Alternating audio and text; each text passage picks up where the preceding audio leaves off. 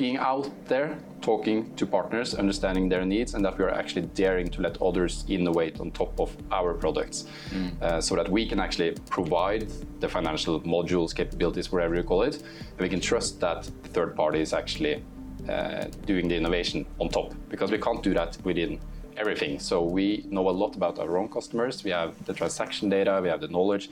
We can do a lot in our own channels, but we can't really estimate how everything will um, evolve in the market.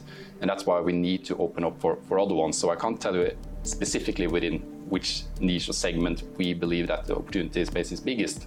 But I think that in general, we have to trust that we have the right partners who are able to, to do that.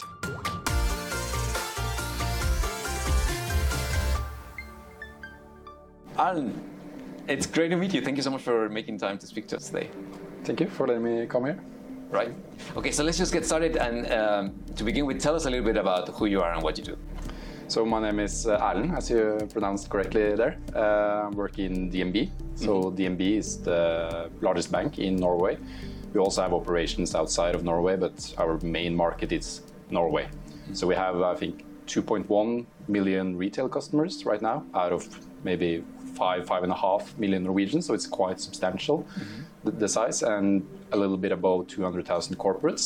Right. So uh, pretty pretty big player in Norway, and uh, we also have some operations across the Nordics and the world, but mainly in Norway. So I work in a team called uh, Strategic Partnerships.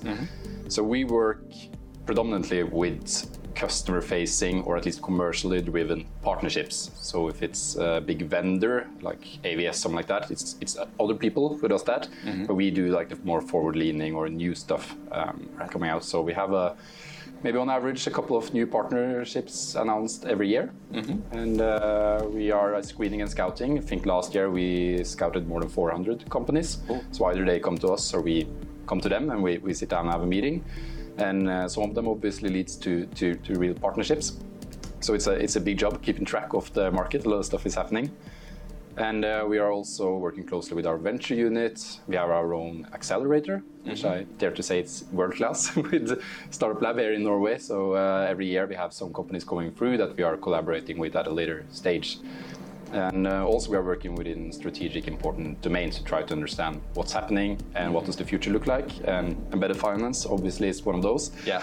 And uh, among a lot of others, that's why I think actually banking is very very fun right now. So I've been in banking in four years, and it's keep keep turning the wheels. The new challengers are new, the big techs, the challenger banks, the incumbent banks. Everyone are doing stuff, and uh, and embedded finance is obviously one of the things that we are kind of keeping track on at least right now. Yeah, of course. And uh, so we also keep keep track of the, the, the most transformative trends in the in the Nordics, and of course, embedded finance keeps coming top.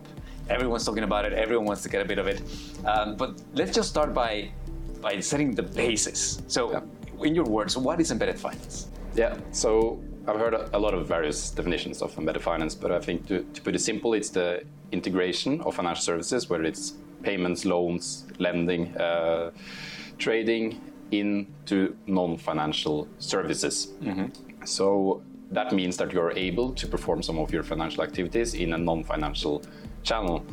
And I, I think for for what I see, it's it's four main reasons why this is really important right now. Uh, and first and foremost is the regulation part of it. So for us, looking into new strategic domains, you could rather actually follow what the regulators do than what the competitors are doing, because that tells a lot about where we're going. So we had PSD2 coming, opening up.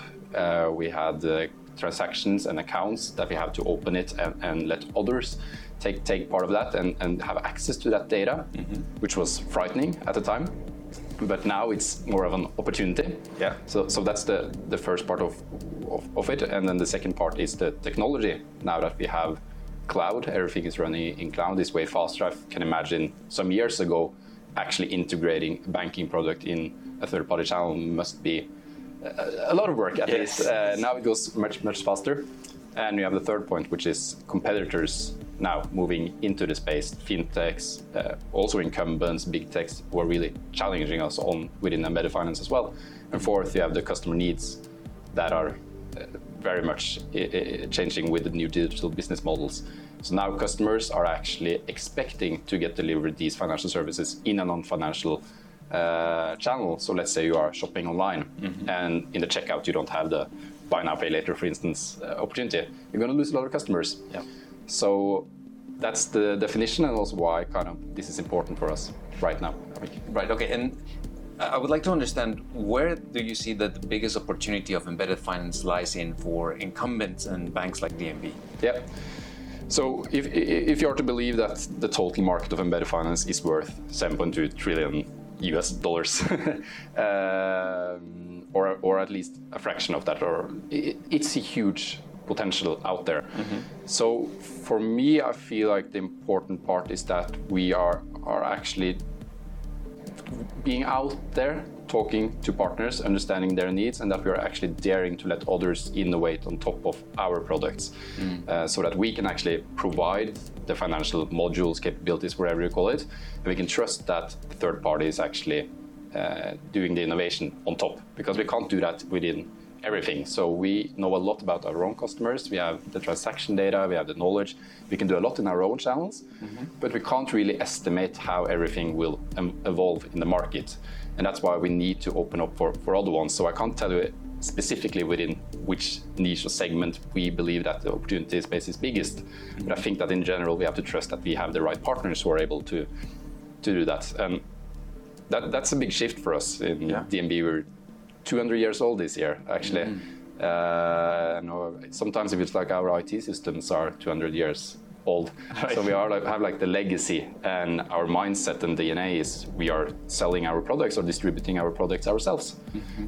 And now we are doing that, or are starting to do that at least through third parties as well. So it's, it's a big shift, but I think if you end up with the right partners and you develop the right capabilities, then you will find the right opportunities Right. that way. Now, let me let me ask you a little bit about what you touched on, which is uh, the, the the mindset and the, and the legacy. We could say the legacy thinking, uh, because because we very often hear from from incumbents that the, one of the most difficult transformations to go through is the cultural one that will change and transform the way in which they think about their business model and about the market in, in this in this this new digital age. So, what has DNB done, um, and what's how has it worked uh, in order to transform the mindset of the organization and the people that work there. Yeah, well, I think that's a journey that we're still on, to be honest. Uh, we are seeing that uh, we can actually reap the benefits also of having working with third parties distributing our products, but it needs to be the right fit. So I think it's a journey that we are, we are continuously working on now. So it's it's so many aspects. It's of course we need to understand which kind of technology uh, technological capabilities we need to to develop, but also which opportunities are we actually going to uh, go forward with, which is the right one, because we, we still believe we will distribute a lot of products ourselves in our own channels. But we also think that there are some partners out there that can actually help us get access to new customers through their channels. And I think we will have to have some experience with the cases we are uh, working with right now and see how that works, uh, and also set up the organization so that we can actually act quickly enough when we see the new opportunities. And that's that's something we have started doing. Uh, so I'm very happy about the progress we are making. I think we are doing a lot of great stuff done right now, but it's going to take a little time before we're fully there. I think. Yeah, yeah, it's it's it's a it's a it's a hard process. It's a it's a taxing process. That's what we've heard from for for, for employees as well, because it, it's go, going through a lot of changes, and the cultural part of it is usually the the slowest thing that uh, that you can change in an organization. Yeah. Yeah, luckily I think that in DNB we are an incumbent, of course. We are doing a lot of stuff that we are, are used to, but we have some track record of doing new things. We, we did with Vipps, our uh, wallet here in Norway. So if we are really putting the effort into it and the strategy is uh, correlated with it, then we have a lot of a lot of power at least to, to go forward with it. And that's why I think it's interesting working in DNB. It's a, it's a big ship, but if you're like pick a, dir- a direction, then we are going forward like full throttle and with, with a lot of power. So hopefully we will. Right. That's where, where we're going to end up with this one as well. Okay, so tell me tell me a little bit about some of the initiatives that DNB is either uh, executing or considering executing to be able to leverage the opportunity for embedded finance. Yeah. So we have a couple of, uh, of solutions out in the market today, actually. Uh, one that I'm very proud about is uh, car financing through Tesla and Polestar. Uh-huh. So uh, if you go to Tesla or Polestar in the Nordics today, You can uh, pick which car you want, and of course, it's going to be extremely expensive. Uh, so we're going to need some financing. Most of us are, mm-hmm. and then in the in the same customer journey, you will get um, get access to getting financing for that, and that's provided by DNB. So it says our logo, but it feels like you are in this still in the same customer journey as right. you started in. So uh, that's very interesting due to we are accessing now a lot of customers through a third party that has a great brand. I think it's a great fit for us. Mm-hmm. Uh, people trust them. It's, uh, it's, it looks good the product and it fits very well with, with our products since we are already offering car financing. And also it's interesting due to this being an entirely brand new business model. So yeah. we have been financing car dealerships for, for a lot of time, and we will still do that. Mm-hmm. And we have done a lot of good uh, technical development also on that part. Mm-hmm. But now we see that car manufacturers such as Tesla, Polestar, probably many more, are actually distributing directly to customers online, so they kind of skip the dealership, the physical part of it. Yeah. And that's what's happening in all various uh, industries now. That it's like purely digital. Everything is digital. Yeah. And then we need to develop the capabilities to actually um, be there for, for those customers. And that's what we've done with Tesla and, and Polestar, and and that's taught us a lot. And obviously, it's very scalable as well. Mm-hmm. Uh, so now we, we are getting access to, to very very many customers, and we see that the numbers are really good on how many converts. Mm-hmm. So it's it's good for us, and it's good for Tesla and Polestar. At least they say so, and yeah. they seem very happy. So that, that's one product we have in the market right now that it's fully integrated, it's purely automated APIs. Mm-hmm. Um, but we are also experimenting now with more like, what do you say, embedded finance light, you can call it in a way. So we are collaborating with a small startup called uh, Vilda, Norwegian startup. Mm-hmm. They went through our accelerator this winter actually, and they are creating a tool where you can uh, enter your address where you live, and uh, they will tell you what kind of improvements you should do to your apartment or house to make it more energy efficient. So they are grabbing data from all over, and then we will tell you you need this and that, and then you will make your apartment at least 30% more energy efficient and you will save this much money and blah, blah, blah. It's a lot of uh, good effects of doing that. But that's also expensive. So you might need financing as well. Yeah. And the good thing here is that you're making your apartment 30% more energy efficient, hopefully at least, mm-hmm. and then you qualify for a green loan. So then it's a, it's a pop up saying, Do you want to finance through DNB? We have a green loan and we can give you a good uh, interest rate. Right. And uh, this is still very manual, but for the user who enters, clicking yes, it feels kind of automated because they get back, get back to you in 24 hours. But for us, it's, it's kind of like a web form only. Mm. Still, we are learning a lot about the customer needs and if we can cater to them and see how many customers are we able to get to through a third-party channel. So we are doing that now with uh, Vilda, the startup, and Fjordkraft, which is a Norwegian electricity company. Uh, if you want to buy solar panels for your house, so we are kind of starting to tap into the market yeah. a bit, but it's uh, we don't have a, a, huge portfolio of automated APIs like premium APIs out there. Mm-hmm. But we are starting to look into specific uh, niches to kind of learn and see how it goes. Well, that's really cool. Um, now, uh, let's talk a little bit about partnerships with fintechs. Yeah. So, so tell me what what role do partnerships play in DNB strategy? So for us, partnerships is obviously very important as we have a strategic partnership team. We are we are taking it really seriously. So that doesn't mean that in every case we should partner up with someone. We might feel that this is something we, we want to build internally mm-hmm. as well.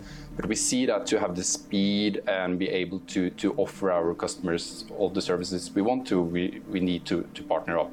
And that's where my team uh, comes in with, with a specific mandate to, uh, to know kind of the rules and the laws of engagement with startups, how to to, to navigate which startups to, to or fintechs uh, also um, to, to collaborate with, uh, and also make sure that the process is good and efficient because we know that we are such a big company that if we are going into negotiations with, with a fintech or a startup, we might actually be able to kill them as well, unless mm. the process is efficient and we can uh, kind of understand the internal needs of DNB and be able to get to the stakeholders. So that's that's a very important part of, of our work. Yeah. And uh, I think to leverage DNB for a, for the future now, uh, we see uh, partnerships, uh, and that will be increasingly important right. We've heard when we talk to incumbents, especially, that there's there's sometimes some hesitation in allowing uh, the, the, the customer experience to be, or allowing themselves to be disintermediated from the customer experience. So this whole idea of embedded finance, of putting your products in someone else's customer journey, sometimes is a bit of a, it's, it's a sensitive issue with incumbents. How has DNB dealt with that? No, uh, I get why you're asking that because that's a question, of course, that's been discussed internally Yeah. uh, as well in in DNB. So, from my perspective, I feel like in a way you don't have a choice within uh, embedded finance. It's going to happen anyway, so you kind of have to look at it with uh, open mindset uh, and, and see what are actually the the upsides of this. But on the other side, I think also that DNB has a really strong brand, especially in Norway, also in some other Nordic uh, countries. And we see when we do customer insights that the trust level of DNB is extremely high, uh, especially in Norway. Uh, if, no matter who you compare it to, it's, it's way higher, like the banks in general are extremely high. So I think it will be a competitive advantage for a lot of partners actually having the brand there as part of the experience. And I think that's the opportunities that we are going to look into now go, going forward. So we want our brand to be part of the experience and we want people to understand that this is a brand they can trust, they can call customer service, they know what it is. And, and for us, that makes a lot of sense. Mm-hmm. At the same time, I see that some banks are purely delivering the capabilities and they are doing really great. They have some wonderful products, it seems like, but they are basically just holding the, the license. And that makes Right. sense if you. I saw this small, used to be a small bank at least from Tennessee called Evolve Bank and Trust, I think it's the name was a very small agricultural uh, bank, and then they tapped into this embedded finance or banking as a service space, partnered up with Stripe, and are delivering all of their services through Stripe. And huge growth, of course, but they were in a position where they didn't really have a brand that could be out there and get the customer loyalty and uh, the, the, the advantage of using that. I believe for DNB, it's going to be a value prop uh, having the brand there but also I think it's when you look into various opportunities, it's a, it's a difference between the retail market on one side, where I think the brand we would like to have the brand there, and the corporate side, where in some cases uh, we might not necessarily have the brand there. So it's it's a little bit case by case, but I, I think honestly that having the brand there in, in a lot of cases will be a just an advantage. So, yeah. hopefully. And I, I think you've seen some some examples out there. For instance, uh, BBVA, a very forward-leaning, uh, I think very impressive Spanish bank, uh, are doing with Uber, where uh, they are enabling now Uber drivers in Mexico to get an account with BBVA, so it's branded and everything in the Uber app. Uh, and a lot of these drivers used to be unbanked. Yeah. So Uber knew the need for these drivers to have, of course, a bank account, a ability to get payments, all that. Mm-hmm. And they partnered up with BBVA to create a- service that gained everyone. And it's still branded, it's in the Uber channel, but I think that the brand there is giving the trust needed uh, as well. So uh, there are- so many opportunities like that, but I think that you don't necessarily have to skip mm. the, the, the brand in every case. Yeah, that's a really interesting example because because they're not only solving the the, the issue of, of enabling the, the user to have easy access to embedded payments, but also en- en- enabling the the supplier in this case, the, the taxi driver, to say, well, since you don't have a bank account, there's no way we can pay you, but we can actually give you a bank account and we can make the whole the whole customer journey seamless from from the demand all the way from the supply all the way to the demand. Yes. And that's where we tap into like this new opportunities or new customers that we didn't have access to before. That I think is really interesting uh, because these drivers I don't think would have gone to BBVA themselves, but of course now they got the need and they got it solved by a bank in the channel they were in. So that's why I think it's it's so important to, to kind of at least look at opportunities there. Yeah, it's a really great example. Um, now let's talk a bit about where DNB sees the the trend developing towards. So we, we, we hear that of course embedded payments it's a it's, it's a big thing. Embedded lending is a big thing. Uh, embedded insurance, embedded wealth. We start hearing about basically every facet of financial services Yeah. being embeddable some in some sort of way. Yeah. So uh, where where where do you think this this will uh, Yeah. land? You're asking some tricky questions uh, today. Uh, I think you could kind of look into each and every vertical uh, of banking, whether it's like you say lending, payments, whatever it is, and you can find opportunities. And I think that we will see fintechs, other banks really going into specific niches. So I think for, for the upcoming years, it's not going to be like a winner takes it all or one market that is more interesting than others. But at least, again, my, my personal uh, opinion here is that I, I really think insurance is actually very exciting. Part of the reason for that is that I think that the, the, the experience today of purchasing something, an asset, and trying to look for the insurance related to that process product can be a bit difficult because it's kind of still like the traditional insurance products that you have. Uh, I think that in the future you can be able to match insurance with the product you are buying way more seamlessly. So whether it's you are going traveling, maybe you are buying a bike, whatever it is, you have like the insurance tied to that object. And I think that banks should be able to deliver that because we have the transaction data. We know what you purchased, a little bit about it. We probably need some partners as well. Uh, or we might be able to use geolocation, for instance, also Raiffeisen. I think that's how it's pronounced. Uh, I think it's Austrian bank, Okay. who are giving you when you are right next to the ski track.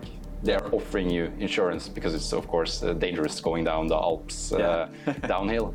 So then you're able to offer you that one. So it's a, of course it's the balance between you don't want to push a lot of insurance products on your customers all the time, but still we can be very relevant with the data that we already have. I think Yeah. today. So insurance is is a point that I, I think is going to be very exciting.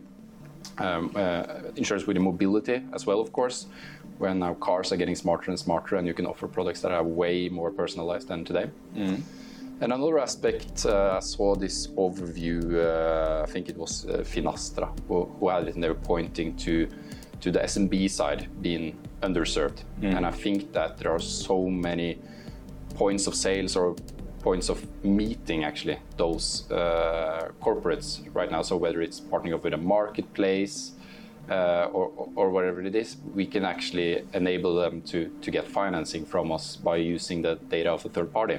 And I saw that uh, ING, the Dutch bank, is doing that now with Amazon in Germany, I think, something like that. And then Amazon, of course, have all the data about the SMEs and knows them and knows when they need financing, but they're using ING to actually enable them to get the financing. And I think within the SME side, it's, it's a lot of stuff like that you can, can look into. So that's the two that I'm very curious about, but we are looking into the whole uh, bunch of them. You can see in trading even, you can think that in the future you, you go to your favorite store, whatever that is, let's say McDonald's, or, or hopefully it's not McDonald's, but uh, McDonald's, let's say McDonald's. Yeah. And every time you're purchasing a small fraction of the amount is transferred into stocks in that brand, sponsored by McDonald's or whoever it is. Stuff like that. Like small use cases everywhere. Yeah. Uh, so I think that, uh, yeah, it's, a lot of stuff is going to happen Yeah. in every vertical going forward. Oh, that sounds really interesting. Um, okay, let's let's just finish off. Uh, tell us a little bit what we can expect to see from DNB in the next two to three years with regards to embedded finance.